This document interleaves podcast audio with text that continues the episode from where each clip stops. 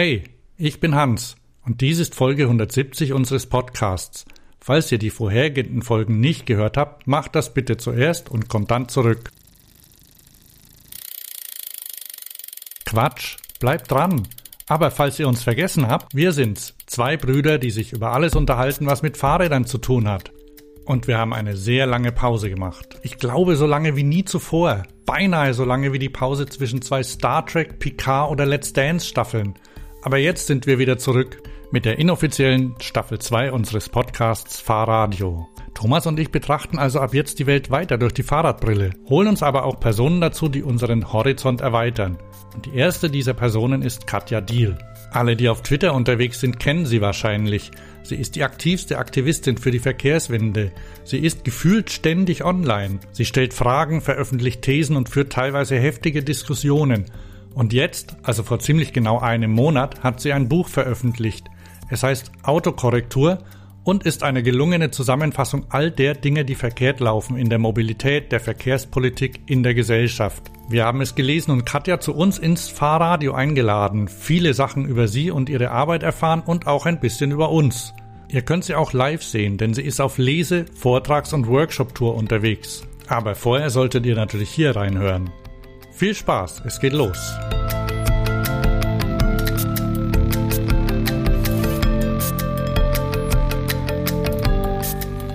Okay, willkommen bei Fahrradio. Ich bin Hans. Und ich bin Thomas. Und heute haben wir eine Gästin und die heißt? Katja.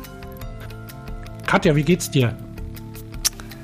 Freitag, wo wir sprechen, ist immer äh, für mich so ein, so ein Tag, wo ich so denke, ja, das ist so ein Tag, äh, als ich noch in den Konzernen war, da wurde immer Thank God it's Friday äh, rundgeschickt und irgendwie dachte ich immer, ja, schade eigentlich, dass Leute so denken. Also mir geht's gut. Ich bin dankbar ähm, und demütig, dass ich ähm, ja das tun kann, was ich tun mag, dass ich mit euch sprechen darf und anderen Menschen, die ja auch was verändern wollen, glaube ich. Und ähm, fühle mich sehr viel besser als noch vor fünf Jahren, glaube ich. Mhm. Super. Ähm, Thomas hat mir eine Frage aufgeschrieben, weil er meint, dass das eine, eine Spitzenfrage ist, äh, damit du, damit wir gleich was über dich erfahren. Äh, er möchte wissen, was erzählst du am Lagerfeuer über dich? Ja, ich glaube, das ist halt eine super gute Frage, weil, weil ähm, ich habe gelernt, ähm, und das hat ein Kumpel vor ein paar Jahren schon gesagt, Katja, ganz ehrlich, du kannst das so lange machen, wie du willst, bevor du kein Buch geschrieben hat, hast, nimmt dich keiner mehr ernst. Und ich dachte so, hä? Ich, ich, ich, warum muss ich jetzt ein Buch schreiben, äh, dass die Sachen, die ich so erzähle, ernst genommen werden? Und am Lagerfeuer würde ich erzählen. Und das ist ja witzigerweise, ich weiß nicht, ähm, vor meiner Flugscham war ich immer vier Wochen mit dem Rucksack irgendwo unterwegs. Und wenn man ehrlich ist, kann man sich auf Reisen ja total neu erfinden. Beziehungsweise, wir könnten uns zuhören, was erzählen wir halt Leuten, die uns überhaupt nicht kennen, ähm, über uns. Und am Lagerfeuer sitzend würde ich sagen, ich bin Katja. Ich würde gerne, wenn ich die Welt verlasse, sagen können, ich habe sie ein bisschen verbessert. Nicht für mich, sondern für alle. Und ähm, mein Schwerpunkt dabei, die Welt zu verbessern, ist die Mobilität und ähm, gegen sehr bekannte Narrative und Erzählungen der Autoindustrie anzukämpfen und zu sagen, ja, Autofreiheit lass uns mal genauer hinschauen. Ja, dann dann habe ich mir noch eine super Frage ausgedacht. Eine. Ist, äh, wenn du, ja, wenn, wenn du ein E-Musikerin wärst, wer wärst du dann? Also ich stehe total auf Shigo Ross aus Island. Ähm, das da kenne ich noch wen. Äh, ähm, und zwar nicht nur, weil sie super gute Musik machen, sondern weil sie ja am Anfang ihrer Karriere in einer Fantasiesprache gesungen haben. Mhm. Und ich ähm, habe sie unfassbar oft live gesehen und ich habe gemerkt, dass mein Ohr versucht, das zu verstehen. Also in gewohnte Schubladen zu pressen. Und das haben sie mir nicht erlaubt, weil es ja eine Fantasiesprache war. Und ähm, ich bin jemand mit einem äh, Vinylplattenspieler. Also ich bin überhaupt nicht mehr dabei, irgendwelche Online-Songlisten äh, zu haben, sondern ich lege eine Platte auf und genieße das. Und das ist ein Moment, in dem ich halt einfach bin. Und ich habe mir heute, das ist ganz witzig, dass sie das fragt, ich habe mir heute äh, seit langem mal wieder eine Konzertkarte gekauft und habe gesagt, Symbol von Hoffnung ist vielleicht auch ähm, eine Karte für ein Festival in Ingolstadt im Juni ähm, zu kaufen, weil ich glaube wirklich, dass Musik unfassbar viel transportiert, ähm, Einig Einigkeit erzeugt und trotzdem auch etwas ist, wenn ich das alleine konsumiere, ähm, macht das etwas mit mir und das finde ich total fantastisch. Cool, Sigaros Konzert, da träume ich von. Ja, da habe ich schon ein bisschen was. Und was sind, da die, was sind da die Headliner in Ingolstadt? Das ist so ein äh, ganz interessantes ähm, Phoenix heißt das äh, Festival. Mhm. Oma hat sich natürlich ein Hotel genommen, weil sie nicht mehr zelten wird. Aber ich finde halt Festivals tatsächlich wunderschön. Ähm, ich war unfassbar oft auf dem Haldern Open Air. Das ist in Deutschland so ein Open Air, wo eher Unbekannte ähm, mitmachen und wo aber ein ganzer Ort bzw. Dorf mitmacht, die Menschen zu empfangen. Da wirst du halt von einem Feuerwehrwagen hingebracht und, und alle wissen, es gibt jetzt hier diesen Ausnahmezustand von Donnerstag bis Montag. Und das ist so etwas, wo alle Bock haben auf Begegnung. Und das finde ich auch etwas, was ziemlich nah dran ist an Mobilität und wie wir Mobilität denken. Ich bin ein Mensch, der Bock auf Menschen hat. Manche Menschen, die ein Auto fahren, haben, glaube ich, nicht so Bock auf Menschen. Aber diese Festivalsituation finden wir, glaube ich, alle irgendwie cool. Und dann denke ich immer, wie können wir das übertragen ins normale Leben, dass wir Lust haben, den Menschen zu begegnen, die um uns rum wohnen und äh, dass sie Lust haben, ja, uns auch ein bisschen auszuliefern, äh, Menschen, die nicht unbedingt unserer Lebensrealität entsprechen, sondern uns vielleicht bereichern oder anstrengend sind oder andere Aspekte mal reinbringen. Ja, das Anstrengende, das kann, das kann auf einem Festival durchaus passieren. Ne? Es, es gibt ja Leute, die zu Rock am Ring fahren ohne eine Karte und nur da zelten, weil sie das cool finden, da zu zelten und dazu zu hören, weil die Luft ja die Musik ganz gut überträgt. Das sind halt so Sachen, wo ich so denke, das ist echt interessant, ähm, dass wir da so viele Sachen gut finden, die wir im Alltag nie machen würden. Ja, Menschen sind komisch, ja. Was die so machen. Die Menschen nicht, die Leute.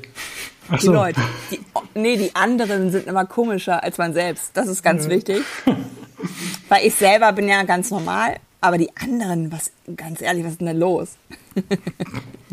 Ja, so ein, so ein Echttreffen ist schon was, ne? Aber dich trifft man ja quasi, äh, du bist ja ähm, 24-7 bei Twitter, oder? Ja, ich bin halt äh, in den 70ern geboren und ich würde behaupten, wenn ich später geboren wäre, hätte ich Ritalin bekommen. Weil ich hatte gerade gestern eine super lustige Begegnung. Wir saßen halt nach so einer, ähm, nach so einem Talk äh, am, am Tisch in Köln und dann haben wir uns über, ja, wie kriegen wir es hin mit der Mobilitätswende? Und das waren halt vier Leute und ich. Und dann habe ich gesagt, und übrigens, ähm, mich stört's total, dass alle wieder ähm, Kaffee-to-go-Becher nutzen. Und der Typ mir gegenüber meinte, ADHS, ne? Weil an dem Büro, wo wir saßen, war halt eine, äh, eine Glasfront und dahinter standen Menschen, drei Leute, alle mit diesen Plastikbechern. Und er meinte, du, ich habe überhaupt nicht das Gefühl gehabt, dass du nicht zuhörst oder dass du nicht aufmerksam bist, aber du hast halt alle Antennen oben. Und das ist genau auch mein Problem. Und dann haben wir High, High Five gegeben.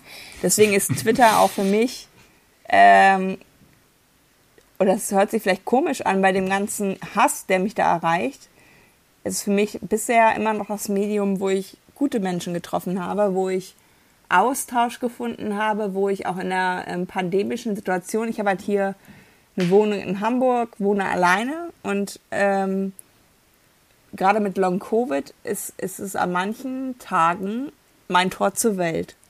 und so viel Scheiß, der mich da auch erreicht, ist es trotzdem immer noch was, wo ich sage, die, die, das Fazit ist immer noch positiv. Mir geht es jetzt auch nach 2006 habe ich mich, glaube ich, angemeldet. Ähm, und ich finde es immer noch toll. du hast ja gerade offenbart, dass du in den 70ern geboren bist. Das, daher kommt wahrscheinlich auch dein äh, Twitter-Name, oder? Oh, das ist auch so eine, ja, ganz ehrlich, wenn Menschen sich bei Twitter anmelden, machen sie sich, glaube ich, nie darüber Gedanken, dass sie irgendwann Reichweite haben. Und damals waren halt so Sachen wie Katja Deal, natürlich war, war alles besetzt. Und das war vor mhm. elf Jahren. Und ich liebe bis heute den Klikla-Klavitterbus, weil er halt alle mitnimmt. Also wer, wer in den 70ern geboren ist, kennt es halt. Da gibt es eine Giraffe, da gibt es unterschiedliche Leute, die äh, alle mitfahren. Und das fand ich so ein schönes Bild für meine Arbeit. Und ich wäre nie auf die Idee gekommen, dass ich jemals mit dem Ku Klux Klan in Verbindung gebracht werde. Ähm, und ich habe natürlich auch drüber nachgedacht, aber ich habe mich entschieden, nein, ich kann jetzt nicht alles aufgeben, nur weil es irgendwo auf der Welt Menschen gibt, die einfach scheiße sind. Ich mag den Klikla Klavitterbus. Ich mag ähm, die Serien der 70er Jahre. Ich bin damit aufgewachsen und vom Klikla Klavitterbus hatte ich meine erste Vinylplatte. Also von daher ist da ganz viel meines Herzens drin und das gebe ich nicht auf. Ich habe den Klavitterbus immer nur mit der Oma in Erinnerung. Die haben doch so, und, und also ich, ich, ich kann die Melodie noch singen, so ein bisschen. Also ich bin kein guter, ich kann keine Texte behalten. Also den Klikla Klavitterbus, das kriege ich noch hin, aber dann war es das schon. Das heißt halt einfach in, in dem Song, den es dazu gibt, fahr mit im Klikla Klavitterbus, wir haben sehr viel Platz für Hund und Katz und Spatz. Bei uns passt jeder rein, ob groß, ob klein. Wir wollen lachen, lernen, lesen, schreiben, rechnen, fast bis zehn. Also es sind halt einfach, für mich war es halt etwas, was, was super positiv ähm, ja, konnotiert war, weil ich dachte, das ist so ein mhm. Bus, dem es scheißegal ist, wer mit ihm fährt. Und du kannst halt da stehen und sagen, hier, und er, er nimmt dich mit. Und das war halt was, wo ich super ähm, mich wiedergefunden habe, weil ich ja mit Menschen auch gerne was machen möchte. Und das war halt einfach so eine Kurzschlussreaktion, wie auch immer, äh, weil ich dachte, ja, das ist cool. Und ich glaube, wenn ich immer noch 720 FollowerInnen hätte, wäre es auch egal. Aber jetzt gibt es halt diese Sachen, wo, wo mir Leute unterstellen, ja, ja, KKK, alles klar. aber ich stehe drüber. Alter, da habe ich nicht dran gedacht. Da bin ich überhaupt nicht drauf gekommen. Ja, aber natürlich nee, nicht, weil du mir auch nicht Böses willst, glaube ich. Wir kommen da, wir kommen da gleich noch zu. Ähm, aber wir, wir haben dich ja auch eingeladen, weil wir dein, äh, weil du ein Buch geschrieben hast. Du hast ja schon gesagt, ne? Ähm, wie ist denn das? Schaust du jeden Tag auf die Verkaufszahlen? Nein. Echt nicht? Nein. Oh, ich habe das gemacht. Jeden Tag.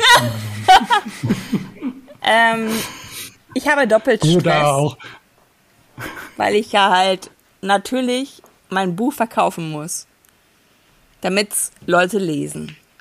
Mhm. Der erste Stress ist, dass ich sogar mit Amazon Freundschaft schließen musste, ähm, obwohl ich sie kritisch betrachte.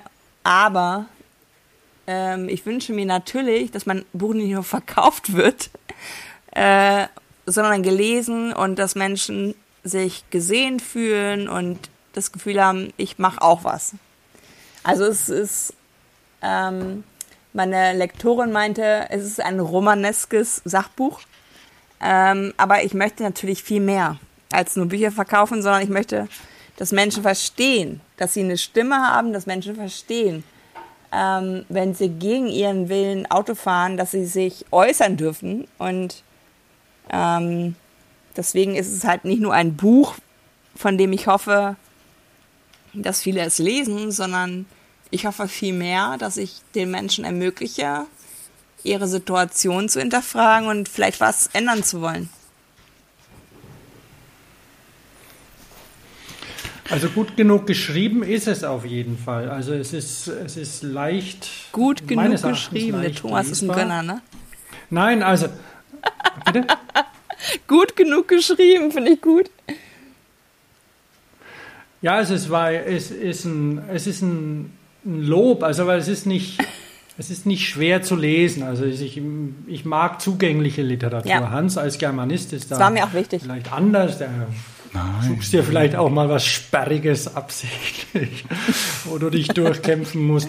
Oder ich habe auch Bücher gelesen oder zu lesen versucht, anstrengende über Veganismus und warum. Und aber die, wenn die schlecht geschrieben sind, dann sind sie einfach schlecht geschrieben. Das hilft dann gar nichts.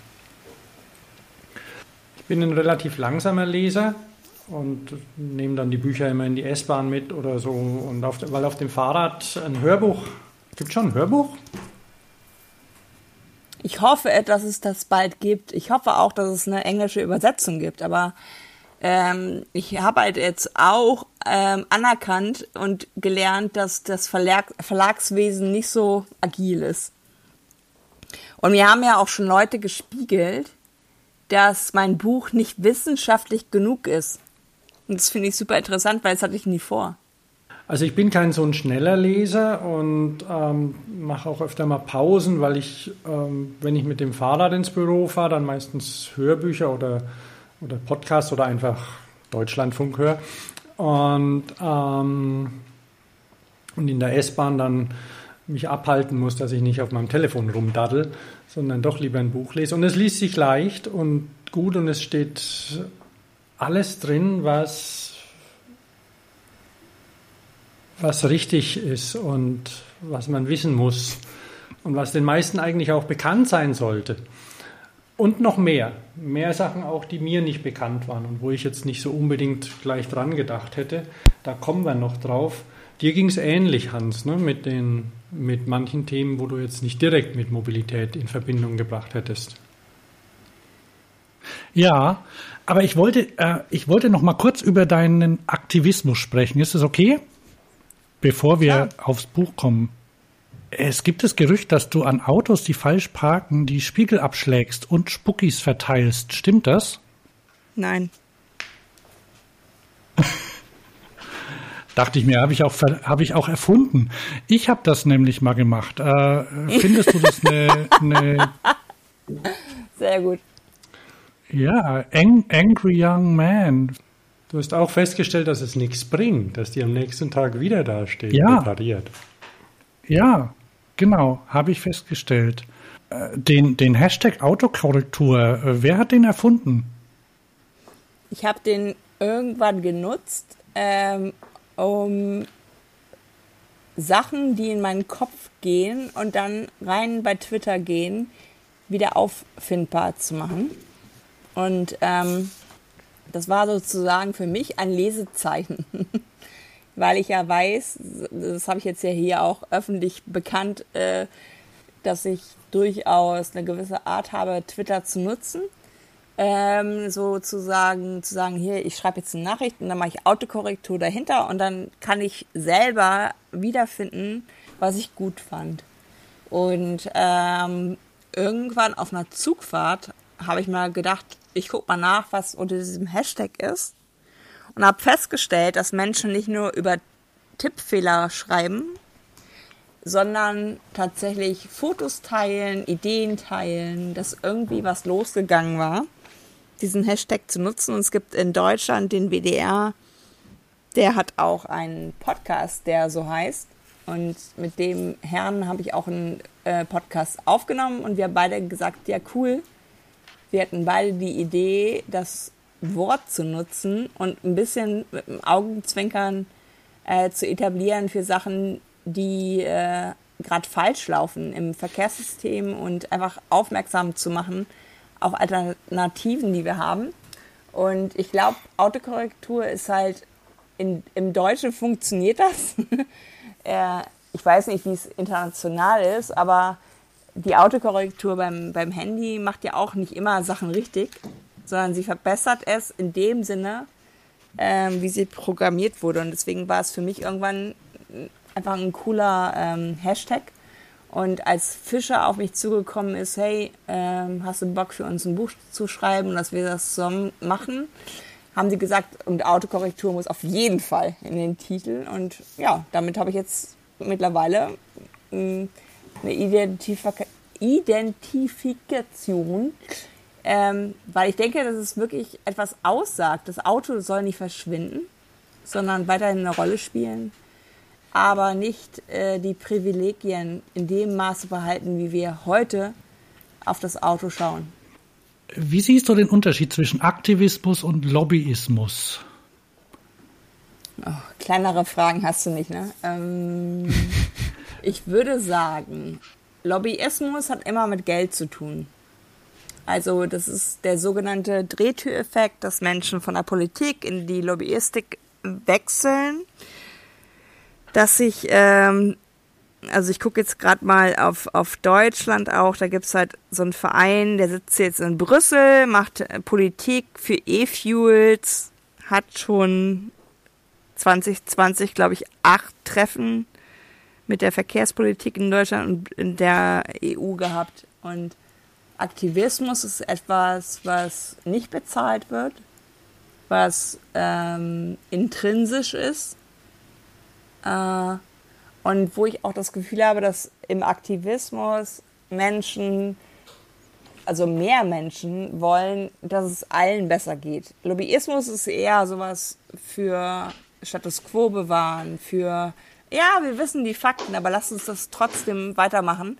Und ähm, das perfide ist ja auch, dass wir seit den 50ern oder ein bisschen später wissen, dass es alles falsch war mit der fossilen äh, Wachstumsstrategie. Und das haben ja auch die Lobbyistinnen dann runtergedrückt. Ich äh, sehe da auch relativ gute Parallelen zwischen der Zigarettenindustrie und der Fossillobby. Also für mich ist Lobbyismus etwas, was nicht unbedingt schlecht sein muss, ähm, aber Aktivismus hat eher etwas, wo Menschen sich intrinsisch motiviert wehren, würde ich mal sagen.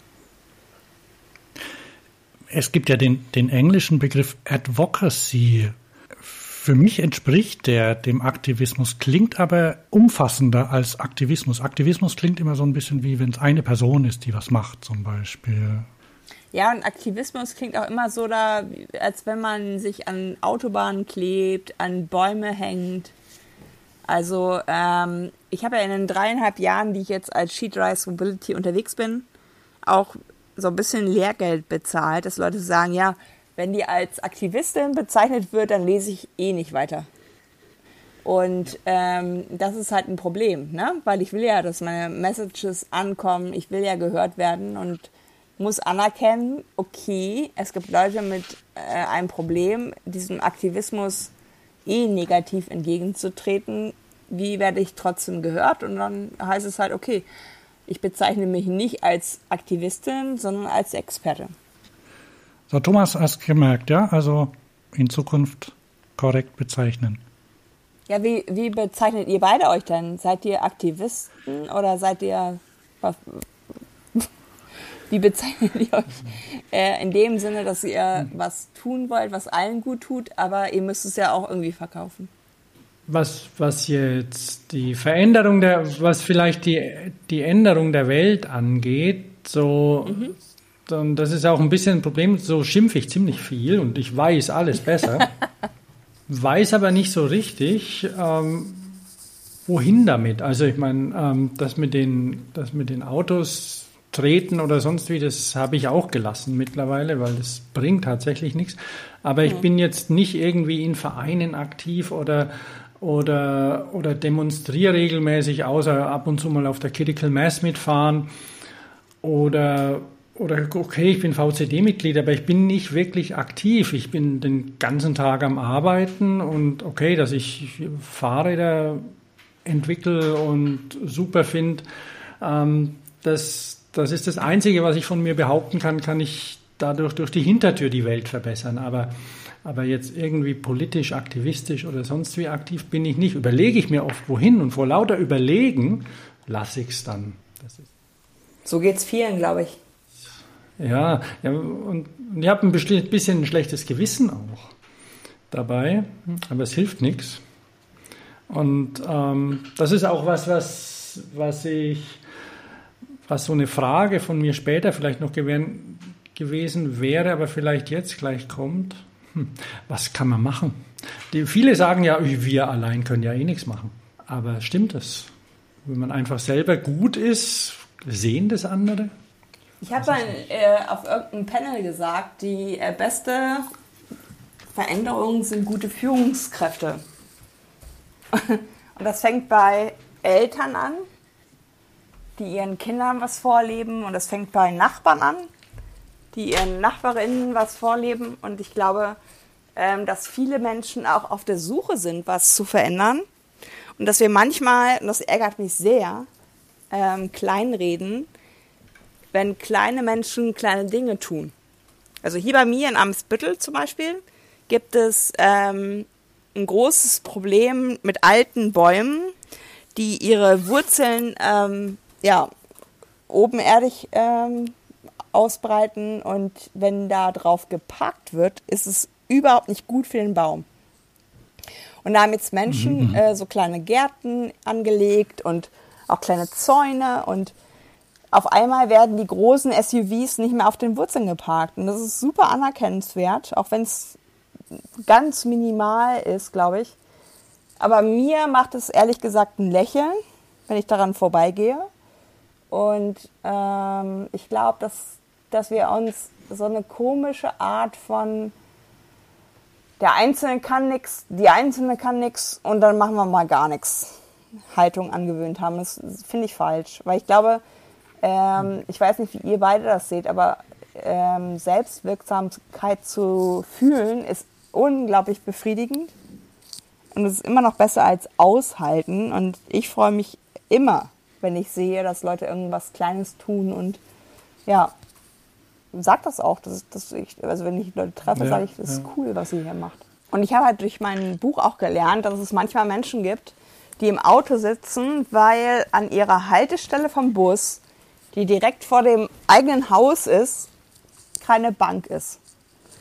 Äh, und es gibt Menschen, die dürfen halt nicht länger als anderthalb Minuten stehen, weil sie so ein krasses Rückenleiden haben. Und äh, da habe ich den Herrn, den ich interviewt habe, auch gefragt, hast du noch nie äh, die Idee gehabt, dass du das einfordern kannst? Und der Herr hat gesagt, nein. Und das ist halt was, wo ich so denke, ja, äh, wenn wir alle in einer gewissen Art und Weise stoisch ertragen, so wie es ist, ja. ändert sich nichts.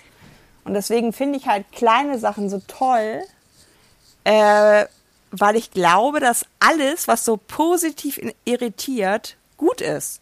Und dass es halt etwas ist, wo, wo im Kopf Sachen passieren, wo man Dinge anders wahrnimmt, wo man merkt, ja, warum ist das eigentlich so? Und ähm, deswegen möchte ich alle, die zuhören, ermutigen, kleine Dinge zu tun und ähm, ja, die Welt vielleicht dadurch zu verändern, dass wir einfach mal Dinge anders denken. Das unterstütze ich. Ja, das ist eine wirklich schöne Idee. Und bin dabei. Und das war, das war von dir auch gleich eine super Überleitung, um, um, um jetzt auf dein Buch zu kommen. Du hast ja für das Buch äh, Interviews geführt. Ähm, wie, wie hast du das gemacht und, und warum oder wie bist du da, dazu gekommen? Also ich war in der glücklichen Lage, dass der Fischer Verlag äh, im, im, in Persona meiner Lektorin Ulrike auf mich zugekommen ist und gefragt, ja, äh, hast du Bock, dass wir zusammen ein Buch machen? Weil ich glaube, sie ist mir bei ähm, Twitter gefolgt und sie meinte, ich glaube, ähm, so wie du mit Sprache umgehst und wie du so die Perspektivwechsel einleitest, das könnte cool sein. Und das war natürlich für mich ähm, der Punkt, der sehr bequem war, in dem Sinne, dass ich keinen Verlag suchen musste, weil die Idee, ein Buch zu schreiben, die gab es bei mir schon im Kopf. Und mhm. ähm, damit dich endlich mal wer ernst nimmt, ne? Ja.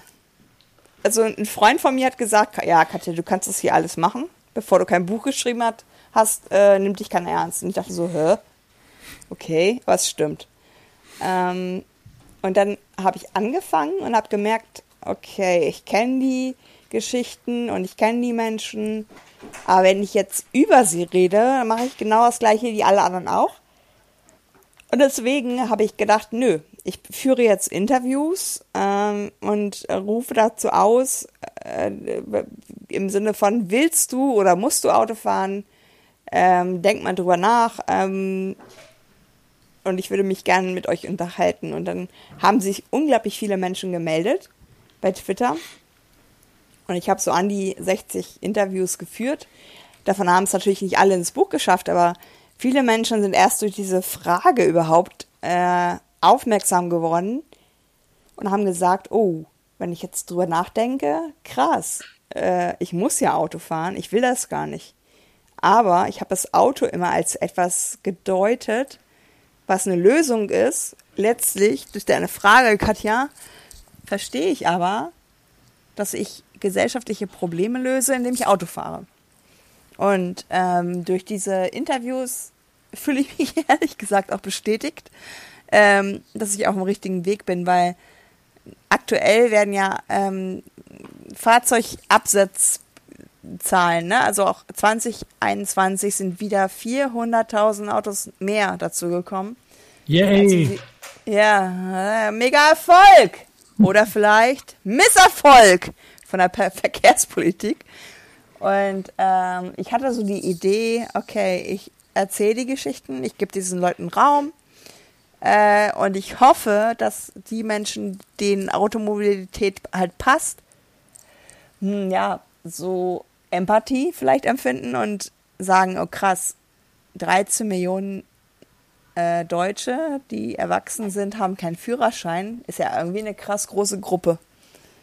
Und ähm, mein, äh, meine Einladung ist halt mit dem Buch zu sagen, es ist okay, wenn du super gern Auto fährst, aber guck halt, was in der Nachbarinnenschaft passiert, ob da nicht Leute abgehängt werden und ob nicht ganz viele äh, Narrative wie wir müssen alle mitnehmen und alle wollen Auto fahren und wir kümmern uns äh, nicht ein bisschen vergiftet sind. Sollen wir gleich mal auf das Thema Führerschein. Katja, es sind ja nicht nur 13 Millionen, oder?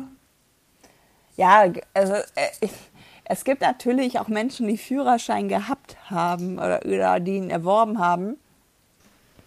Und in Deutschland zum Beispiel, äh, was ich ganz schlimm finde, wird ja nicht akzeptiert, dass Leute sagen, ich möchte aber nicht Auto fahren. Also es ist immer so ein äh, Irritationsmoment, so ähnlich wie auf der coolsten Party zu sagen, ich hätte gern Wasser. da fragen alle nach, hä? Warum trinkst du denn nicht? Und bei Frauen wird gefragt, bist du schwanger? Bei Männern wird gefragt, was ist denn da los? Ähm, und das ist halt etwas, was ich ziemlich unfair finde, dass es nicht genügt, dass Menschen sagen, ich möchte nicht Auto fahren. Aus welchen Gründen auch immer. Und ich habe jetzt auch äh, für das Buch mit jungen Menschen geredet, die sagen, ganz ehrlich, meine Eltern zwingen mich und die geben mir auch Geld, den Führerschein zu machen. Ich will das eigentlich gar nicht. Und das ist sowas, wo ich so denke, was steckt dahinter? Dass, äh, ja, dass es halt etwas ist, wo Eltern denken, es ist gut, wenn das Kind Auto fahren kann. Und das ist halt echt was, wo ich sage, schräg.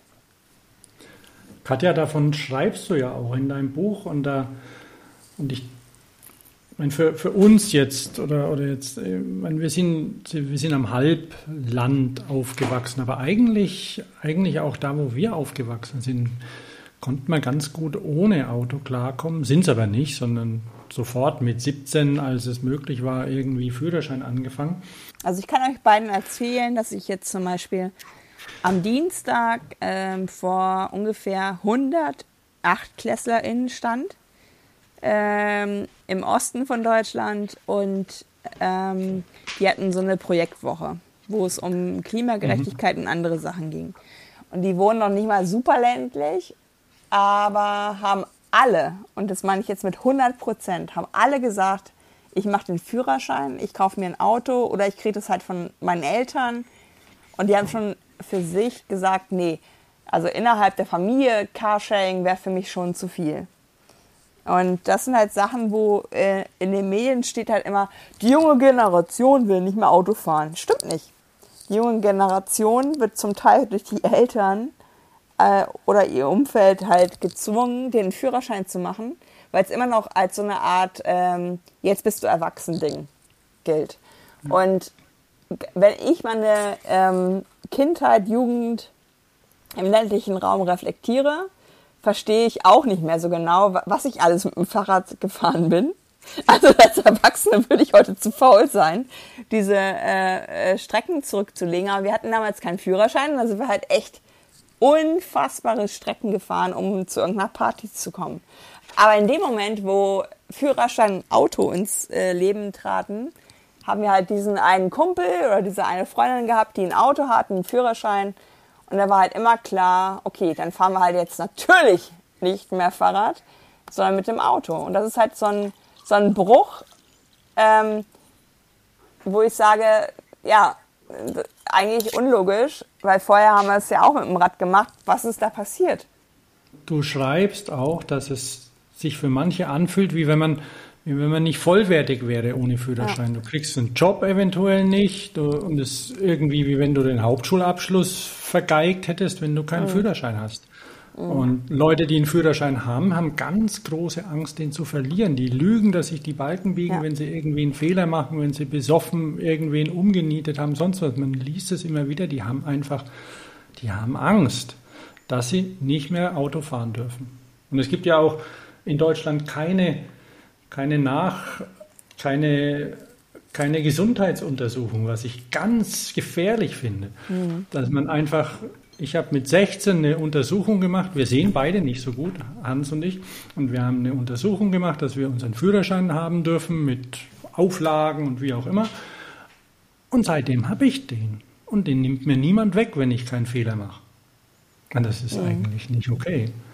Und ja, und das ist aber, ja, wie du sagst, diese Achtklässler, die gesellschaftlich so gebrieft sind, mhm. dass sie nichts taugen, wenn die keinen Führerschein haben.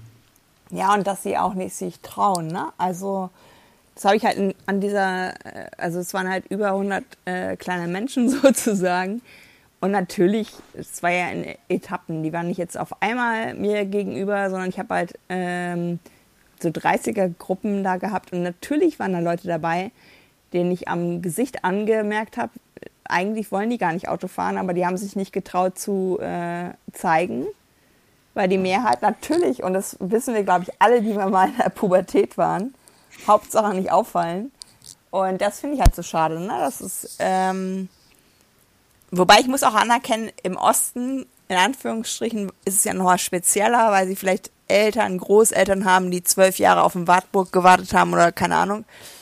Aber ähm, trotz allem habe ich gemerkt, auch in diesem Raum, wo ich war, waren junge Menschen, die gedacht haben, nö, ich will das gar nicht mit dem Auto und ich will vielleicht noch nicht mal Führerschein machen, aber die haben es nicht gewagt, das zu äußern, weil sie wussten, dann wären sie in der Out-Group und nicht in der In-Group.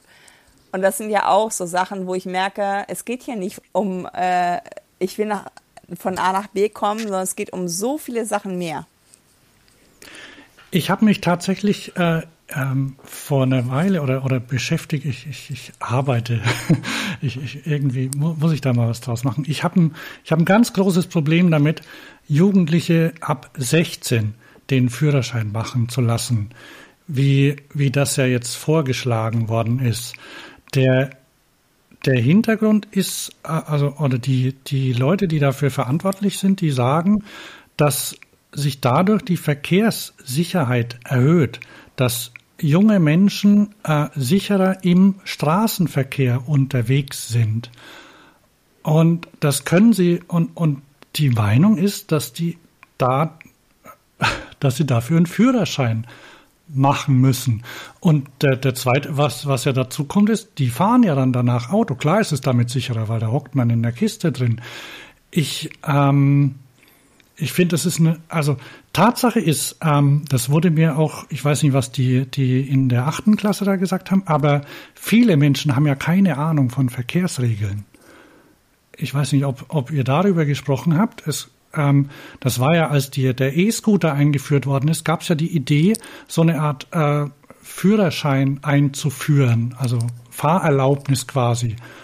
Die fand, finde ich gar nicht mal so dumm, weil viele Menschen lernen erst im, in der Fahrschule die, die Regeln und auch zum Beispiel, was sie dürfen, wenn sie mit dem Fahrrad unterwegs sind. Und deshalb halte ich, halte ich ähm, so eine Art, weiß ich nicht, in der, in der Grundschule gibt es ja Fahrradverkehrserziehung, heißt es, glaube ich.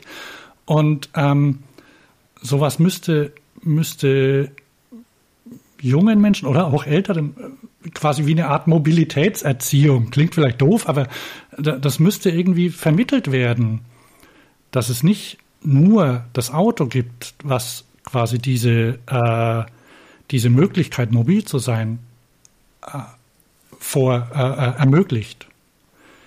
Ich weiß nicht, was hältst du, was hältst du von der Idee? Was hältst du zum Beispiel von Jugendlichen, die ab 16 Auto fahren dürfen?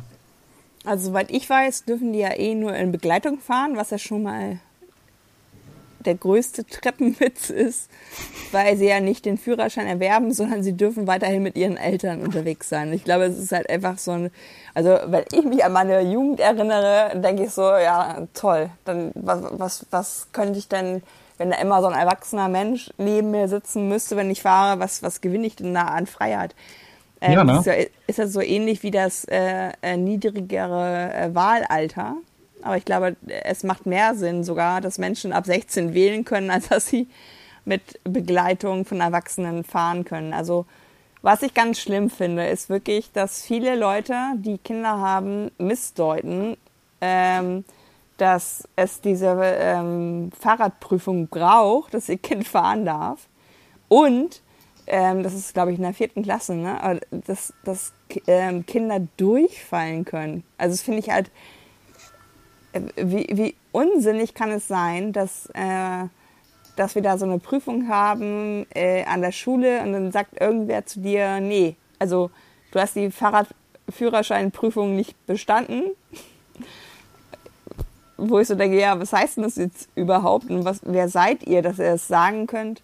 Ich glaube, es braucht viel mehr ähm, eine ähm, Ertüchtigung von Kindern schon ab der Kindergartenzeit, dass das geübt wird, dass wir Laufräder da haben, dass, dass Kinder merken, wie cool so eine eigene Mobilität sein kann und dass es da nicht darum geht, in der vierten Klasse so einen Test zu bestehen, sondern dass es halt von dem Moment, wo die Laufräder und anderes nutzen können, äh, gepusht werden und dass es cool ist. Und das ist halt auch etwas, wo ich mich echt total freuen würde, wenn in, in Städten Kinder auf Laufrädern viel mehr stattfinden würden, weil sie sich sicher fühlen und weil ihre Eltern sagen, ja, hier kann dir nichts passieren, weil äh, das ist ein Wohnviertel und deswegen ist hier jetzt Schrittgeschwindigkeit von den Autos. Und das ist so, so etwas, was sich halt gegenseitig bedingt, aber auch äh, bis heute nicht gut gedacht ist, glaube ich.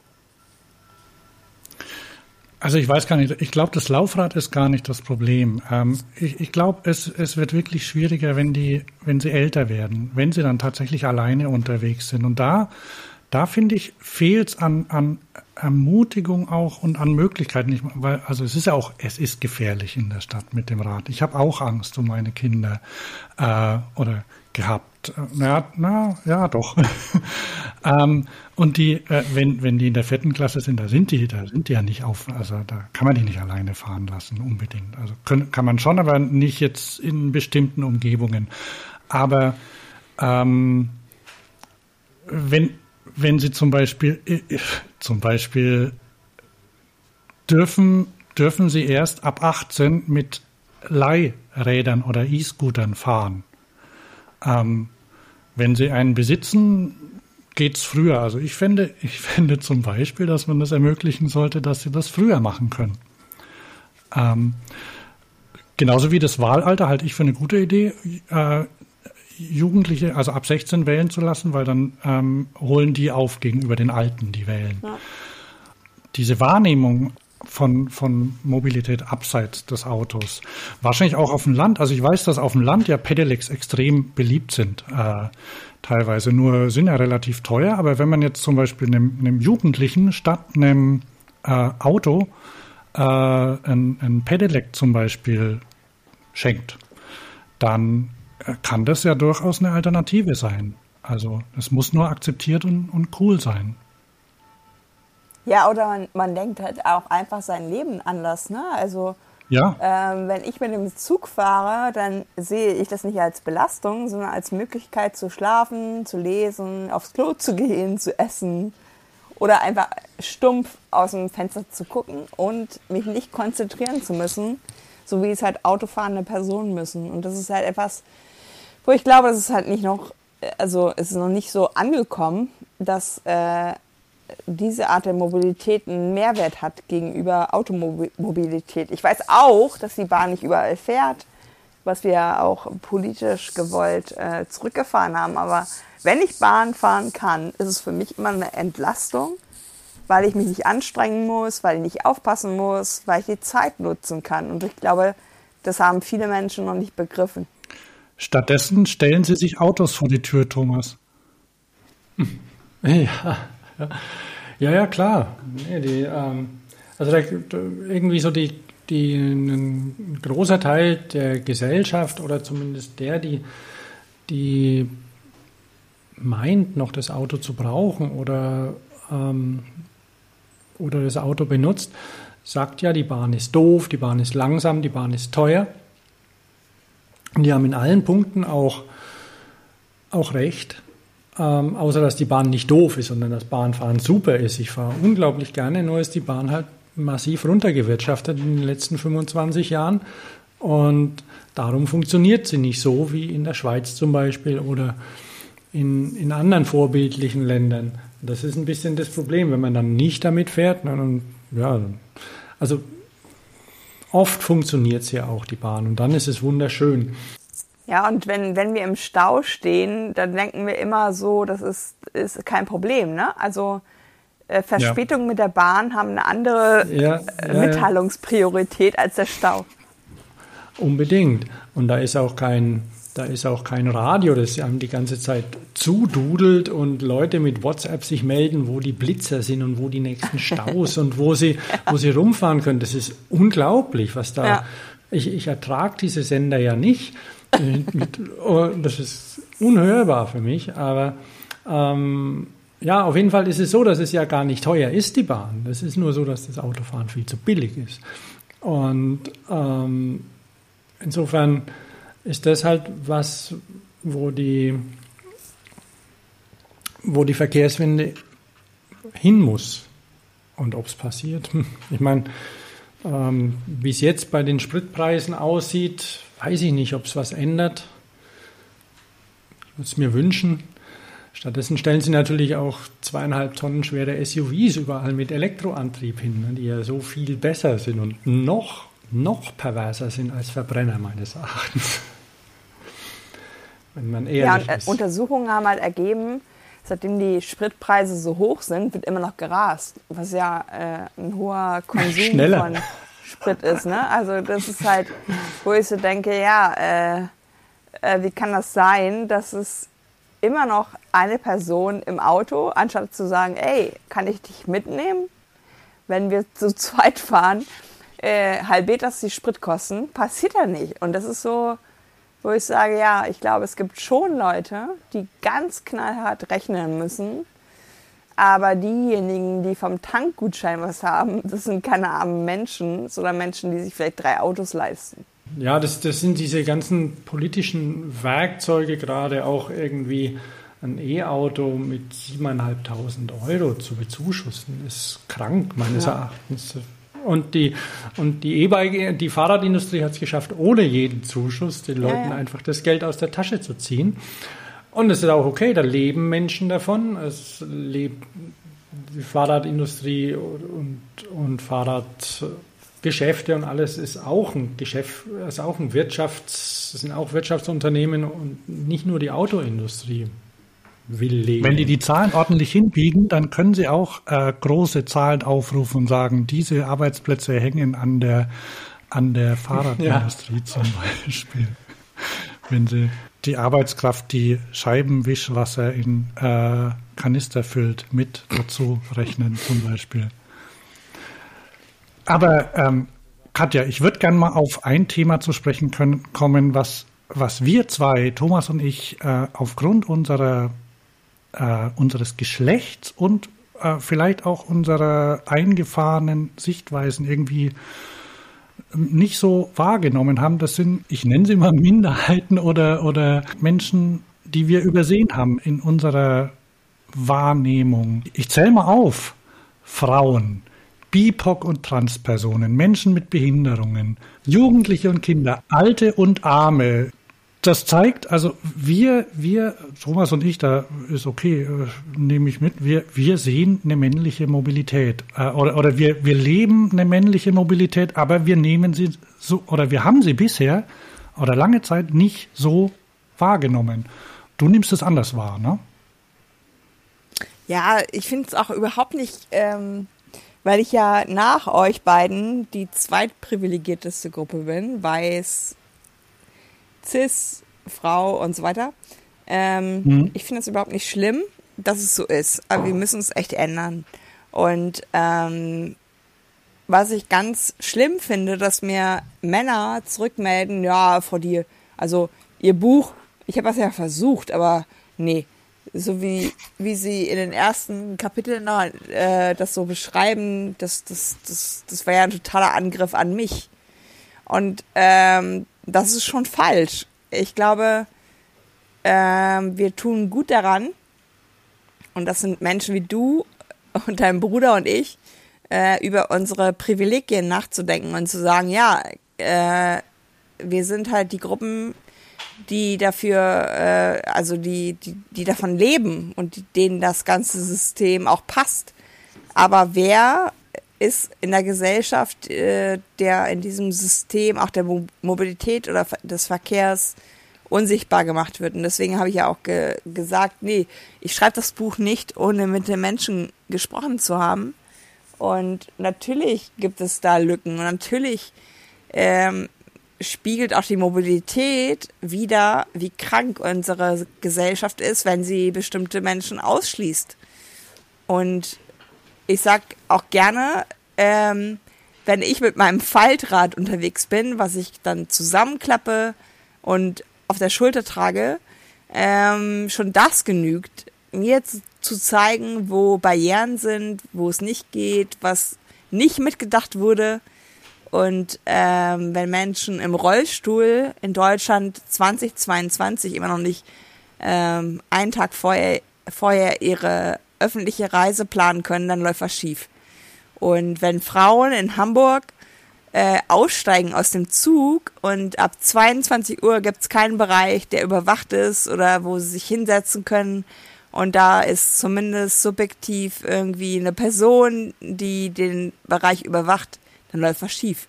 Und wenn ich halt ältere Personen sehe, die nicht über grüne Fußgängerinnenampeln kommen, weil die Ampelphase auf ja, lasst den Autos viel mehr Raum als den Menschen, die halt hier rüberkommen wollen, dann läuft was schief.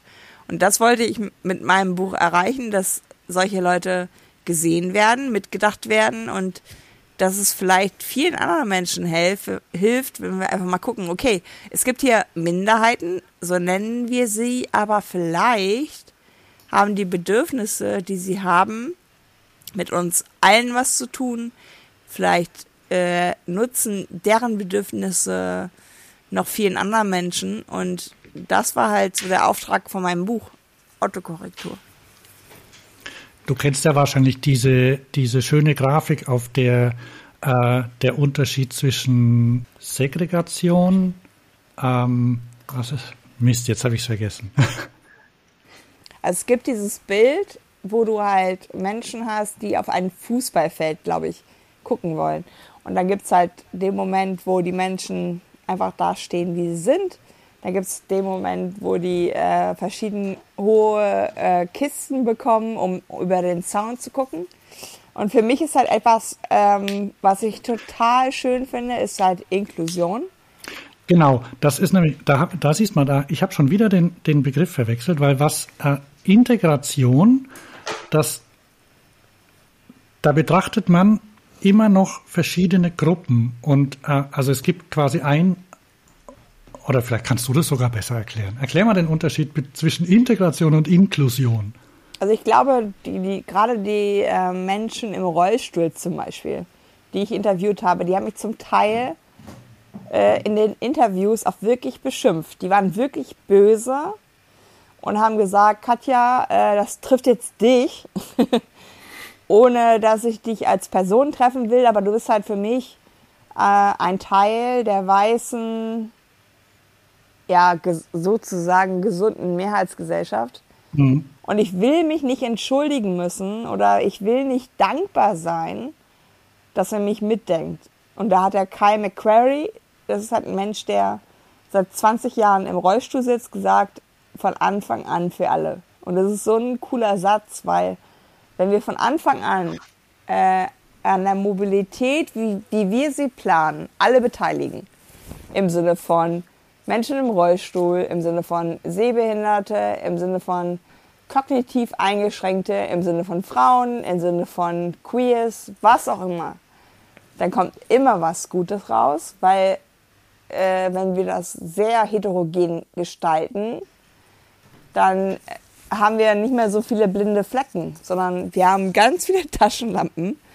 die äh, da reinleuchten, wo Katja noch überhaupt nicht hingeguckt hat, aber sagt, cool, äh, daran habe ich noch nicht gedacht. Äh, und das ist, finde ich, etwas, was äh, Spaß macht, was Freude macht und was äh, auf jeden Fall auch gewährt, dass ganz viele Menschen einen Vorteil haben von der öffentlichen Mobilität, wenn wir alle mitdenken, anstatt dass sie sagen, ja, zur Not kannst du ja immer noch Auto fahren. Und das stimmt halt nicht, weil nicht alle Menschen Auto fahren können oder wollen. Und wenn wir öffentliche Mobilität planen und ganz viele Leute, die unterschiedliche Backgrounds haben, am Tisch sitzen und sagen, hier, ich habe einen Hinweis für Menschen im Rollstuhl, ich habe einen Hinweis für Menschen, die vielleicht auch einen Stress haben, wenn sie sich äh, mit Öffis bewegen, dann gewinnen meistens alle. Weil es gibt die hochschwangere Frau, die auch eine Bank braucht, den Menschen, der nicht stehen kann, wegen Rückenleiten, der auch eine Bank braucht. Und das sind für mich die Beispiele gewesen, wo ich dachte, ja cool. Es gibt halt, wenn wir auf Minderheiten gucken, ganz viele Lösungen für die Mehrheit. Ja, ja. Nee, da da denkt man, wenn es einem gut geht, gar nicht so, so dran. Und, aber, und wenn man irgendwo hinkommt und das einfach vernünftig geplant ist, ähm, du kennst den Jan Gehl auch und vielleicht kennst du auch ähm, Eva Keil heißt ja, die wir heute Morgen gehört haben, Hans, oder? Aus Wien. Die Stadtplanerin aus Wien, genau. Und ein menschliches Maß in der, in der Stadtplanung, das dann auch für alle ist. Die Wege und ja, die, nicht nur die Wege, sondern auch die, die Plätze, um, um auszuruhen und, und, und es schön zu haben. Das ist auch was, was mich so schockiert. Ich, ich wollte ja nicht mehr in der Autoindustrie arbeiten und habe es dann aber trotzdem aus Gründen gemacht und dann habe ich irgendwann lag bei mir eine Automotive News rum. Die kam halt angeflattert und da stand drauf, irgendein Zulieferer hat da geschrieben, wir machen das Auto zum schönsten Platz der Welt. Das war die Titelgeschichte in dem Ding. dann dachte ich mir, wie krank sind die? Kann man das echt ernst meinen? Ich will es doch hier schön haben. Ich will nicht, dass das Auto schön ist und innen drin. Also ich will vielleicht das Auto nicht scheiße aussieht, aber eigentlich mittlerweile ist es mir auch tatsächlich egal. Aber ähm, ich will es doch schön haben. Was so auch so ein bisschen diese, ich finde Vanlife an sich auch vielleicht cool und ein Wohnmobil ist okay, aber da muss doch nicht die ganze Straße vollstehen mit den Dingern, damit ich am Wochenende dann wegfahren kann, wohin, wo es schön ist. Und du schreibst das in deinem Buch, glaube ich, wortwörtlich so, warum nicht vor der eigenen Tür schön? Ja. Ich glaube auch, dass viele äh, der Bedarfe nach Urlaub genau da ihre Wurzel haben, weil wir im Alltag so gestresst sind. Und dann wollen wir irgendwo hin, wo es besser ist, anstatt zu denken, äh, wie wäre es eigentlich, wenn wir mal den Alltag äh, angucken und da die Stressoren rausnehmen. Und da werden auch ganz viele Leute immer ganz viel so äh, Abwehr sagen, ja, äh, Katja, ganz ehrlich, äh, du lebst in Hamburg, wie, wie naiv bist du denn? Also es wird nicht da, also das ist eine Millionenmetropole und zieh doch auf Land, wenn du Ruhe haben willst. Und ich sag, äh, nein. Also ich, ich mag das, was ich in der Stadt habe und ich will halt, dass die Stadt wieder das wird, was sie mal war vor dem Auto. Und das ist ja in Europa ein sehr großes Geschenk, weil unsere Städte sind vor dem Auto entstanden. Äh, und wir können relativ viel auch zurückdrehen wieder und zu Begegnungsorten werden, 15-Minute-City und so weiter. Das wünsche ich mir aber auch für den ländlichen Raum. Dass wir da auch wieder äh, so denken, ja, warum ist die Nahversorgung nicht hier? Warum ist äh, der Arzt nicht hier? Und die Bildung. Und ich glaube, eigentlich hat jeder von uns eine Sehnsucht, die Zeit für sich zu haben und nicht für Wege im Auto.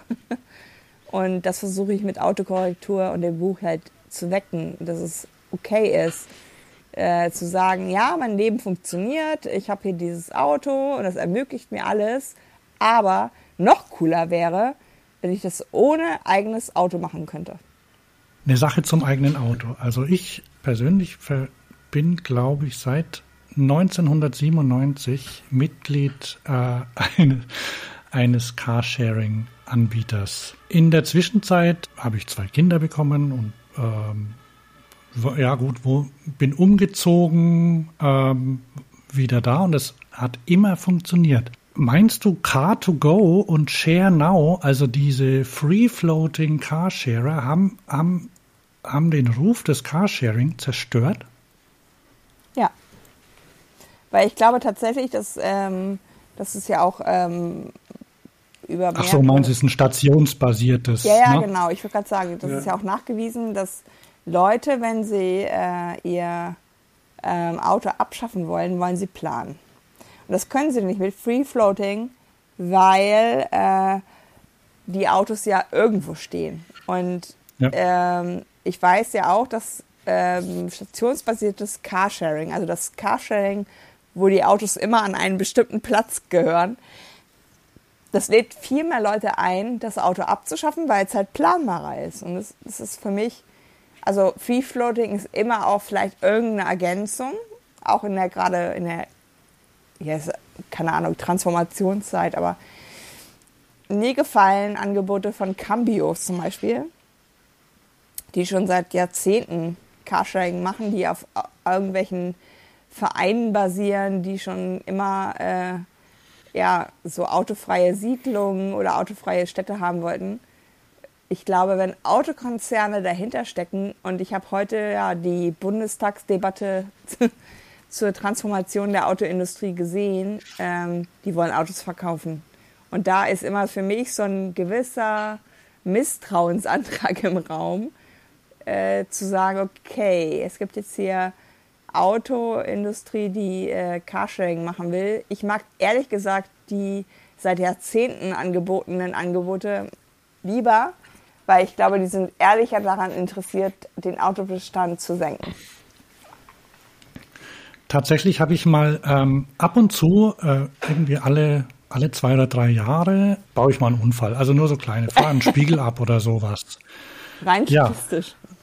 Ja, ist anscheinend so. Ähm, und irgendwann, irgendwann habe ich da mal angerufen, bei Cambio war das, und habe mich gleichzeitig darüber beschwert, dass das Auto so unübersichtlich ist und dass ich deshalb an, äh, angedotzt bin mit dem Spiegel. Und dann habe ich gefragt, ob ob es vielen Leuten so gibt, also die, weil sie ja auch weniger fahren, äh, dann mehr so sagen, ich sag mal so leicht sind oder aus Versehen Unfälle haben, weil die Autos zum Beispiel unterschiedlich sind. Mhm. Hat die, hat die auf meine Nummer geguckt, auf meine ähm, Benutzernummer, hat gemeint, also die meisten Leute, die so lang dabei sind wie Sie, die fahren überhaupt nicht mehr. Mhm. Die kommen ganz ohne Auto aus. Also, und, und das ist so, man, man lernt darauf zu verzichten, andere Wege zu führen, weil, und das sagen dann Leute auch, es ist ja so umständlich. Da muss man vorher, du sagst, Leute wollen planen, andere sagen, ich will aber nicht planen. Und die sagen, ja, dann muss ich überlegen, wann ich da, wann das Auto frei ist, ne, und muss mich entscheiden, muss dann festlegen, dass ich das mhm. haben möchte und sowas. Ähm, und Dadurch, dass es aber vielleicht ein Tick umständlicher ist, denkt man sich, okay, dann, äh, also statt jetzt da mit dem Auto hinzufahren, was kann ich noch machen? Ne? Mhm. Und das ist die eine Sache. Und die andere ist, äh, ja, dass man halt äh, andere Möglichkeiten findet. Oder dann, äh, eine Sache habe ich gelesen von einer, einer, Frau, die sich beschwert hat, äh, wenn sie zum Wandern geht, dass sie dann das Auto für den ganzen Tag mieten muss und das sei ja so teuer. Mhm. Und ähm, das stimmt aber nicht, weil wenn sie ein, und, und daraufhin hat sie sich ein eigenes Auto wieder gekauft. Und, aber wenn man wenn man sich das durchrechnet, dann kann man kann man gerne mal ein Auto für den ganzen Tag mieten, ja. wenn man aufs Land fahren will. Das ist überhaupt kein Problem. Das Schöne ist Cambio zum Beispiel. Ähm, da kann man, man kann direkt in der, in der App kann man ausrechnen, wie viel man ausgibt zum mhm. Beispiel. Und dann kann man das, und wenn ich das, ich habe das oft genug gemacht, weil nämlich, ich glaube, die Kritik hatte auch einer der Leute äh, bei dir im, im Buch, der meinte, die wären so familienunfreundlich. Mhm. Ähm, das sind die Car2Go und so bestimmt. Aber, und, und das war Cambio früher auch. Ich habe sehr lang gequengelt und habe gesagt, schafft doch Autos mit vier Türen ein, damit man Kinder hinten reinladen kann, aber auch Erwachsene, weil die finden das auch nicht schlecht, wenn die nicht reinklettern müssen durch umgeklappte Frontsitze. Äh, man, man, man kann einfach damit umgehen. Und das hat, äh, ich glaube, also Cambio, die machen, glaube ich, schon immer Gewinn ohne dass sie große Investoren haben und die, die nehmen quasi auch die nehmen auch Anregungen an oder wachsen. Ja, die sind total offen dafür, natürlich. Und, und, das Schöne ist, wie die Frau gesagt hat, denen, denen ist es recht, wenn die Leute nicht mehr fahren. Weil es kommen ja vielleicht neue nach und die fahren dann, sie müssen dann ihre Flotte gar nicht erhöhen, vergrößern, weil reicht ja. Mhm. Die machen halt keinen so einen medialen Wirbel wie so ein Share Now oder oder sämtliche anderen. Ja, die geben halt die Gelder nicht für Werbung aus, sondern ja. für das Material. Ne? Also, also ich habe, kennt, kennt ihr ähm, Hubertus Koch, Hubi Koch? Das ist so ein ähm, Typ, den ich super schätze, der jetzt auch gerade an der ukrainischen Grenze zum Beispiel war, das ist so ein Guerilla-Journalist. Mhm. Und der hat, weil er gekifft hat, ähm, den Führerschein verloren, weil du kannst ja besoffen Auto fahren. Aber wenn du halt gekifft hast und einen Tag später fährst, dann kriegst du deinen Führerschein los, äh, weil immer noch THC in, im Blut ist. Und dann hat er halt den Führerschein verloren und dann hat er gedacht, okay, wie mache ich das eigentlich? Hat sich mit den Alternativen äh, in Bremen beschäftigt, wurde zum Radfahrer, hat gemerkt, boah, ist echt krass hier.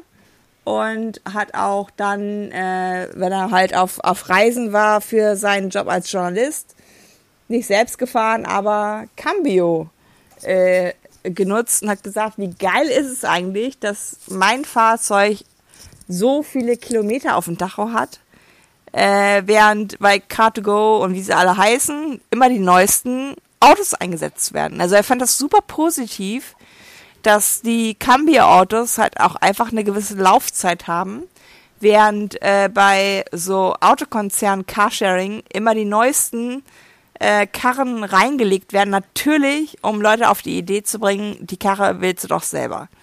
Und das ist halt was, wo ich immer wieder entdecke, dass ähm, Angebote, die seit Jahrzehnten aufgebaut werden, wie zum Beispiel Cambio, die vielleicht auch nicht so super sexy daherkommen, aber die meinen es ernst. Die wollen halt Autos abschaffen.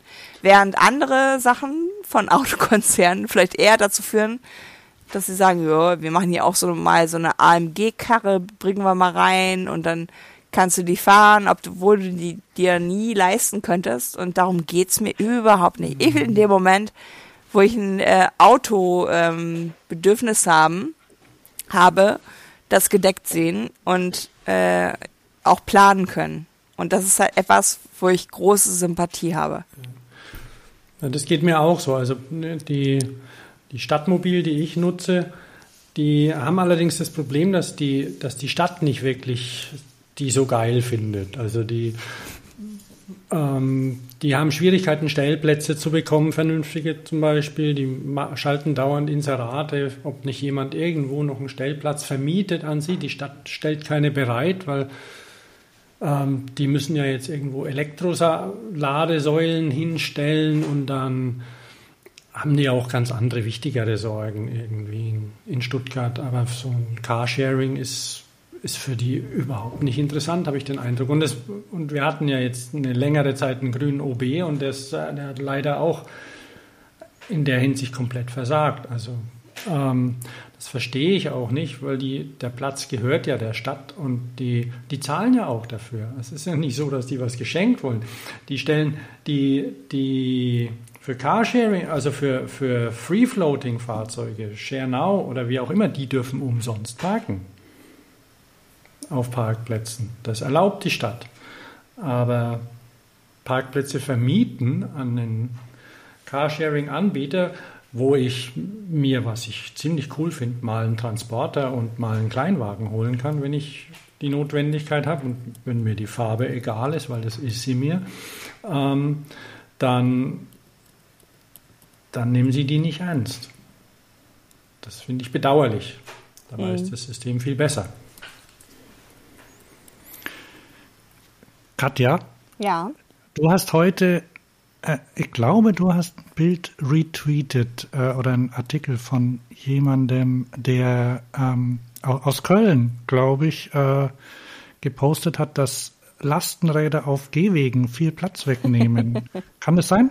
Ja. Also in, in einem Stadtteil von Köln, in Lindenthal, sollen ähm, Park, Parkmöglichkeiten für, für Lastenräder geschaffen werden. Und dazu wurde ein Bild gezeigt, auf dem steht ein Lastenrad auf einem Gehweg und dahinter stehen aber ganz viele Autos auch auf dem Gehweg. Und die Bildunterschrift ist, ähm, sperrige Lastenräder versperren oft äh, Gehwege. Katja, äh, was, was ist da das Problem an dem Bild? ich glaube, das Problem ist einfach, dass wir, das habe ich heute mit jemandem, der in der E-Scooter ähm, Branche sozusagen tätig ist. Ich glaube, wir wehren uns immer gegen das Neue. Aber dass 49 Millionen Autos in Deutschland sehr viel mehr Probleme bereiten, das hinterfragen wir nicht, weil daran sind wir gewöhnt. Und das ist halt etwas, was mich ehrlich gesagt ziemlich ärgert, ähm, dass wir alles Neue hinterfragen, aber nie dahin gucken, wo das alte Probleme bereitet, wie zum Beispiel ähm, Autos, die falsch geparkt werden, Autos, die auf den unmöglichsten Plätzen hingestellt werden mit Warnblinkanlage und ähm, ja, wir haben uns, glaube ich, alle an dieses komische System Auto ähm, gewöhnt. Aber wenn da mal was Neues kommt, dann sind wir auf den Barrikaden. Das gefällt mir nicht. Also diese, dass, dass Autos quasi auf öffentlichem Raum stehen, das wird ja komplett ausgeblendet, beziehungsweise als, als Gott gegeben hingenommen. Das ist, da, da muss wie, wie kann man das entlernen? ich glaube tatsächlich, das ist manchmal äh, auch so ein bisschen ein, ein Deutschland-Problem, weil in manchen äh, Ländern gibt es, glaube ich, die Regel, du kannst überall parken, außer es ist verboten. Die gibt es nicht, sondern es wird eher gesagt, ja, also eigentlich darfst du nirgendwo parken, äh, es sei denn, wir erlauben dir das. Genauso wie es in manchen Ländern heißt, 30 als Tempo ist äh, die Regel. Und wir müssen begründen, wenn wir in der Stadt 50 fahren wollen. Also wir haben super viel äh, in unserer Gesetzgebung natürlich, was bestätigt, die Menschen im Auto sind in einem Recht. Die sollen halt auch schnell fahren können, überall stehen können und parken können. Und da müssen wir halt ran. Womit ich schon wieder bei den Frauen bin. Kann es sein, dass in Städten, in denen Frauen Bürgermeisterinnen sind, sowas eher umgesetzt wird, dass äh, solche alten Privilegien, patriarchalen Privilegien eher abgeschafft werden können? Ich glaube, Frauen machen nichts besser, aber sie machen halt Dinge anders. Und ähm, die Pandemie hat uns ja gezeigt, wenn es zur Krise kommt, dann sind wir auch gar nicht so emanzipatorisch unterwegs, sondern dann sind es die Frauen, die Homeschooling machen, die Kinder betreuen, die pflegende Personen betreuen. Und ähm, vielleicht hilft es dann einfach an einem Tisch, äh, der die Entscheidungen trifft, auch eine Frau dabei zu haben, die sagt, ja, können wir auch äh, Dinge außerhalb vom Auto denken. Also das habe ich im Buch geschrieben, in Paris an Hidalgo. Und die hat auch nicht immer eine Bürgerbefragung gemacht, sondern die hat manche Sachen einfach umgesetzt, wie zum Beispiel an, der, an dem Fluss Seine zu sagen, ja, der wird jetzt halt autofrei. Und ich glaube, wer sich da jetzt bewegt, äh, empfindet überhaupt keinen Verlust im Sinne von, ich kann an der Seine mit meinem Auto fahren, sondern äh, die Menschen sind zu Fuß unterwegs, sie sind mit den Rädern unterwegs und erleben, wow, es gibt Lebensqualität in der Stadt. Und das würde ich gerne ermöglichen. Und ich glaube, dafür brauchst du halt Menschen, die nicht nur Auto fahren, sondern auch andere Sachen nutzen, die halt offen sind für andere Blickwinkel und das wäre mir halt super wichtig. Ich habe vor vielen Jahren mal den Herrn Horlacher in einem Gespräch, äh, bei einem Gespräch zuhören dürfen. Ähm, Horlacher, Knoflacher, Entschuldigung. Der Herr Knoflacher. Und Eben. der hatte, ähm, der hatte eben ja aus einer langjährigen Erfahrung eben auch gesagt, dass manche manche Sachen sehr lang dauern in Kommunen, irgendwie 5, 10, 15, 20 Jahre, die dann irgendwann wieder kommen. Was er aber festgestellt hat, ist, dass am wichtigsten tatsächlich der Bürgermeister bzw. die Bürgermeisterin ist. Auch wenn die sagen oder wenn viele sagen, so ein Bürgermeister oder eine Bürgermeisterin, die kann doch gar nichts entscheiden ganz alleine, aber manche Sachen offensichtlich doch, dass die klassischerweise einfach mal auf den Tisch hauen und sagen, so wird's gemacht. Und dass dann eine Bürgermeisterin andere Sachen macht. Vielleicht gibt es auch irgendwo einen Bürgermeister. Also ich, wo ist es in, ist es in, in Leipzig oder in Dresden? In Leipzig, glaube ich, der der Bürgermeister dort, der, der eine Spur der Stadtautobahn für Fahrradfahrer freigibt. Weiß das jemand von euch beiden? Nee, weiß ich nicht. Ja, es gibt auf egal. jeden Fall ein auf jeden Fall. Auf jeden Fall wird es unterschätzt, was ein Bürgermeister oder eine Bürgermeisterin für eine Macht hat. Und dann sollen sie sie einfach auch mal machen. Und wenn man sie nicht mehr wählt, weil das total doof ist, dann ist das auch okay. Aber vielleicht hat der, der Bürgermeister, sage ich mal, als Mann klassischerweise eher ähm, dieses patriarchale Machtgehabe und will, will Bürgermeister bis zum Lebensende bleiben. Ich weiß es nicht, woran es liegt. Und ich habe Maike Stoverock gelesen und viel über Männer erfahren und dachte mir, Mann, bin ich auch so? Hast du schon gelesen? Zufällig? Female Choice? Ich habe es als Hörbuch, ja. Mhm. Und ich bin schon erschrocken auch. Also ich habe ich hab mich natürlich auch teilweise gesehen, weil ich ja ein Mann bin. Aber dachte mir, Mann, das kann das wahr sein? Und oh je, ich glaube, das muss ich mir auch mal anhören. insofern, insofern wünsche ich mir mehr Frauen als Bürgermeisterinnen. Aber in Stuttgart hat es leider nicht geklappt. Ich habe sie gewählt, aber es hat nicht geklappt. Und ähm, ja.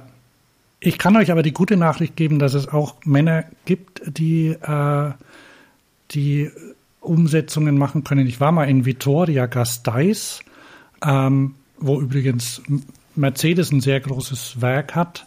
Äh, das ist in, in, in der, im Baskenland. Und die haben, also da hat ziemlich, da, da hat der, der Bürgermeister ähm, ziemlich vehement äh, Änderungen durchgesetzt und zwar schnell. Das das ist wichtig, weil er auch wusste, dass es passieren kann, dass er nicht mehr gewählt wird. Ich glaube, in Barcelona war das auch so. Äh, weißt du da was drüber, äh, Katja? Ähm, ja, es gibt halt, ich glaube, es ist halt, ähm, das ist halt immer sowas, was natürlich zu Konflikten einlädt. Aber ähm, ähm, es ist halt einfach so. Und ich habe für mein äh, Buch auch nach einem Wort gesucht und ich habe natürlich dann irgendwann gesagt, ja, eigentlich ist es nicht männliche Mobilität. Mhm. Ähm, und ich glaube tatsächlich, es ist überhaupt nicht äh, geschlechtsbedingt, sondern es ist das Aushalten davon, dass andere Leute dir und mir sagen, nee, also sorry Katja, äh, dass dir das System hier jetzt passt, das heißt noch lange nicht, dass es mir passt und es passt mir nicht. Ich habe aber die und die Ideen. Also wir müssen viel mehr vielleicht auch auf die Leute zugehen und sagen, hier, ähm, wir wollen was verändern. Ähm, was sind eigentlich deine Bedürfnisse und warum bist du trotzdem noch im Auto? Ähm, und das ist eine Anerkennung. Das haben mir auch viele äh, gespiegelt, die ich interviewt habe. Du bist die Erste, die mir halt Fragen in der Richtung stellt. Und das ist immer ein Hinweis darauf, dass Privilegien existieren dass wir halt denken, ja, für mich funktioniert das gut ähm, und ich glaube für alle anderen auch. Aber es stimmt halt nicht. Und das, äh, ja, es setzt halt eine gewisse Neugier, ähm, andere Leute kennenzulernen, beziehungsweise Fragen zu stellen, auszuhalten, dass sie auch mit mir meckern. Und ich glaube, das ist auch nicht jedem oder jeder gegeben, aber darum geht es halt, dass wir sagen, okay, ich bin Katja, ich bin privilegiert, ich, äh, ja, ich habe das Gefühl, das System funktioniert für mich, aber wie geht's dir denn damit? Und dann öffnen sich halt Türen, weil Menschen sagen, krass, es hat mich noch nicht eine Person gefragt, aber ich erzähle gerne, was, äh, ja, was mich ins Auto drängt, was mich vom Auto ausschließt, was ich für Erkrankungen oder auch Beschränkungen habe. Und dann zu lernen und zu sehen, okay, es gibt halt Leute, äh, denen das heutige System schon überhaupt nicht hilft, hat mich echt beflügelt. Jetzt, jetzt haben wir, Mic drop. Ja, könnte man eigentlich so stehen lassen. Und, und ich, ich meine auch, wir, wir müssen gar nicht mehr viel länger, länger sprechen, weil, ach, ich hätte noch eine ewige Liste. Ich habe sehr viele, sehr viele Sachen Wir können mir uns ja nochmal treffen. Ja, ähm, Thomas, wa, was hältst, was hältst du davon? Soll man zum Schluss kommen? Oder liegt dir noch was arg, super, toll am Herzen gerade? Doch ein was, wo wir noch drüber gesprochen haben. Viele sagen ja, ah, okay, ähm, ihr, die Gesellschaft ist krank, keiner kümmert sich um den anderen, alle gucken weg, wenn irgendwas passiert und so. Ich weiß nicht, vielleicht stimmt's, vielleicht oder oder genau, dann, dann gibt's noch so die die wie nennt sich das Zivilcourage, alles gibt's nicht mehr, früher sowieso alles besser. Und dann gibt's die die Ehrenämter, die man dann machen kann und ähm, auch ja, Systeme, die auf Ehrenämter vertrauen. Also in, in keine Ahnung, wie das in, in Krankenhäusern wären, wenn es da nicht irgendwelche ehrenamtliche Betreuungen gäbe, die, die den Leuten einfach den Patienten dort helfen und sie ihnen zeigen, wo es lang geht, weil sie sich in dem Kasten nicht auskennen, weil es zu wenig Angestellte gibt. Meine, ähm, warum, warum kann die Gesellschaft nicht einfach so wie du es jetzt auch in deinem Buch schreibst, Menschen bezahlen, die, die in dem Bus mitfahren, damit niemand alleine fahren muss, weil der Busfahrer, der fährt, ja. Oder die und denen auch noch vernünftiges Geld bezahlen vielleicht. Also weil es ist ja ähm, irgendwelche dann, dann irgendwelche Schnapsideen von welchen Hartz-IV-Bezieher sollen hier und da aufräumen. Das ist ja alles Blödsinn meines Erachtens, weil ich meine, es gibt sicher ein paar Leute, die eine soziale Hängematte suchen, aber die meisten ja nicht. Also da, da bin ich, da bin ich eigentlich überzeugt, dass die meisten, die meisten Menschen irgendwie gut sind und, und daran glaube ich. Aber das wären ja eigentlich vielleicht auch lockere Nebenjobs in, in U-Bahn-Haltestellen Leute die Treppe hochzuhelfen, weil es einfach ein ähm, beschissen ist, mit dem Kinderwagen da lang zu kommen, weil meistens der Aufzug kaputt ist und auf der Rolltreppe ist gefährlich oder irgendjemand sagt, es wäre ja verboten, mit dem Kinderwagen Rolltreppe zu fahren. Ist ja nicht so, dass das dann nicht irgendwelche Besserwisser dann da rumstehen und wenn man hier gerade drin hängt und versucht, den Wagen hochzuschleppen, dann sagen, das ist aber verboten. Und einfach denen ordentliches Geld zu zahlen und, und sowas zu etablieren, statt das Geld irgendwo sonst wo zu verplempern. Und ich gehe jetzt nicht irgendwo ähm, in Details, wo gerade Geld verplempert wird, massiv. Aber mhm. ähm, Meinst du, da besteht eine Chance, eine, irgendwie sowas zu machen? Weil ob ich jetzt kellnere oder irgendwo in dem Bus über Nacht rumfahre oder so, das ist doch egal, oder? Ja, und wir geben ja ähm, im dreistelligen Milliardenbereich äh, so viele Subventionen ins Auto. Also ich kann vielleicht jetzt gerade auch mal einfach persönlich werden. Meine Eltern würden nie eine Fahrkarte für die Bahn kaufen ohne personenbedienten Verkauf ähm, weil sie einfach die größte Angst haben, schwarz zu fahren. Äh, und das äh, kann man jetzt drüber lachen oder nicht, aber das kenne ich, das Gefühl. Weil selbst als, in der Zeit, als ich in Verkehrsunternehmen tätig war, und da war ich mal in München, ich habe immer die teuerste Tageskarte gezogen, weil ich dachte, dann bin ich auf jeden Fall safe. Es wäre jetzt super okay. unangenehm, von den eigenen KollegInnen rausgezogen zu werden aus dem Bus im Sinne von, oh, was hast du denn da für eine Karte, lol. Ähm, und ähm, ich glaube, wir kommen da ja her. Das gab mal in, in, in Straßenbahnen den, den, den Fahrscheinverkäufer und so. Warum nicht wieder so denken? Weil ich finde Menschen toll. Also ich, ich, ich fühle mich äh, äh, in, in entanonymisierten Räumen besser und wenn da so eine Person, genau wie du gesagt hast, warum nicht Menschen diese Jobs geben, äh, dass sie halt da mitfahren und ansprechbar sind und äh, vielleicht auch, keine Ahnung, Hinweise geben. Sie müssen jetzt, wenn Sie da und dahin wollen, jetzt hier aussteigen. Ich helfe Ihnen auch rauszukommen. Also ich habe dabei ein total warmes Gefühl, weil ich denke, das ist so, äh, so wie, wie wir Menschen doch eigentlich sein wollen, soziale Wesen, die wir uns helfen. Und ähm, alles immer auf Apps oder Digitalisierung zu schieben, finde ich falsch. Weil es wird immer Menschen geben, die genau wie ich sagen, ja, ein autonomes Fahren ist so lange cool, wenn ich nicht in so einen 16-Sitzer einsteige, äh, der 14 betrunkene Ladies hat. Und ich denke nur, oh mein Gott, hoffentlich ist die Fahrt bald vorbei. Ähm, und das ist sowas, wo ich sage, ja, lasst uns bitte darauf acht geben, dass Menschen immer andere Bedürfnisse haben, als nur nach Hause zu kommen. Manche wollen sicher, manche wollen sauber, manche wollen ruhig.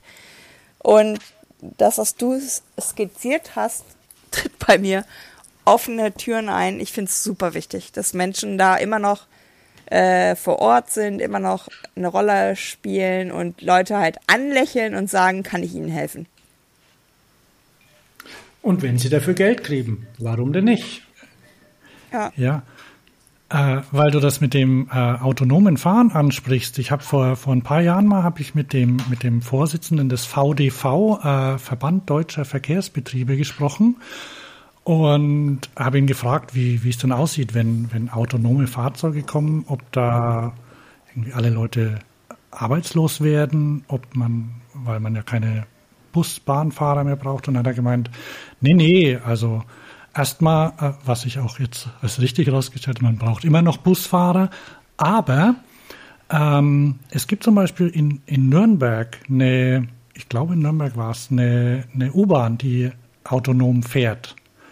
Und ähm, die Leute, die, äh, weil, weil da Leute eingespart werden am Fahren, ähm, gibt es mehr Menschen, die einfach in der U-Bahn sind und Menschen helfen. Ja. Also zum Beispiel so Sachen wie Thomas also äh, skizziert hat, also die einfach da sind, die Service bieten. Und das fühlt sich einfach, äh, ja, da fühlt man sich, fühlt man sich einfach besser, man fühlt sich ausgenommen. Und wie du sagst, es ist äh, äh, schön, Menschen zu treffen oder ja, mit genau. Menschen zu interagieren. Ja.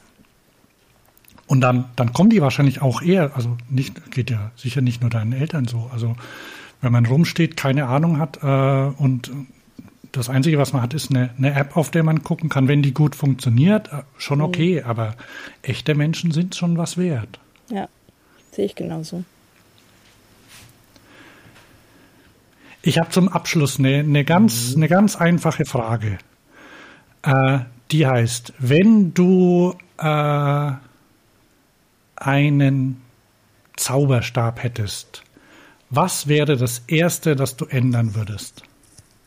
Dass Menschen, äh, egal welches Transportmittel sie nutzen, immer gleich wichtig sind. Also es ist egal, ob du Auto fährst, Bus fährst, zu Fuß unterwegs bist im Rollstuhl, äh, ob du ein Kind bist, Seniorin oder was auch immer, du bist immer äh, etwas wert. Und ich würde äh, meinen Zauberstab auch darauf richten, dass die sogenannten Schwachen der Gesellschaft äh, unsere Priorität werden in der Verkehrspolitik. Mache ich mit. jetzt, jetzt kann man Mic Drop Gute machen. ja. Vielen Dank, Katja, dass du bei uns zu Gast warst. Ähm, ja, ich komme gerne auf das Angebot zurück und du vielleicht können wir das mal wiederholen?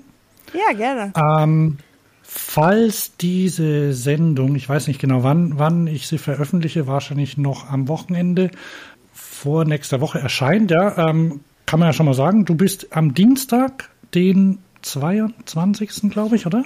in Köln im Bürgerzentrum Bütze Genau. Ehrenfeld Ja. beim, bei der Radcom. Und am den- äh, Tag danach in Bochum. Und am, ah ja, sehr gut. Danach in Bochum. Äh, die Termine, wo du bist, wo findet man denn die?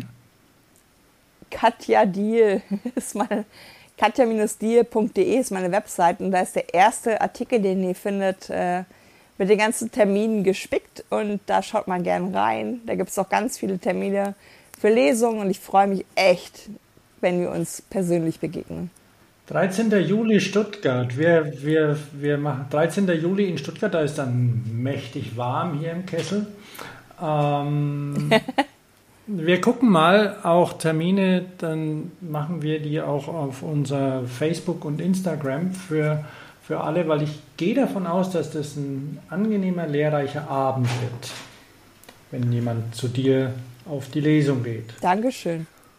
Also kommt alle. Und wenn nichts dazwischen kommt, sehen wir uns am Dienstag. okay, Okay, ich wünsche dir noch einen schönen Abend. Das ist ja cool. Äh, auf bald und danke für die Einladung. Ja, aber immer gerne. Gerne, hat mich sehr gefreut.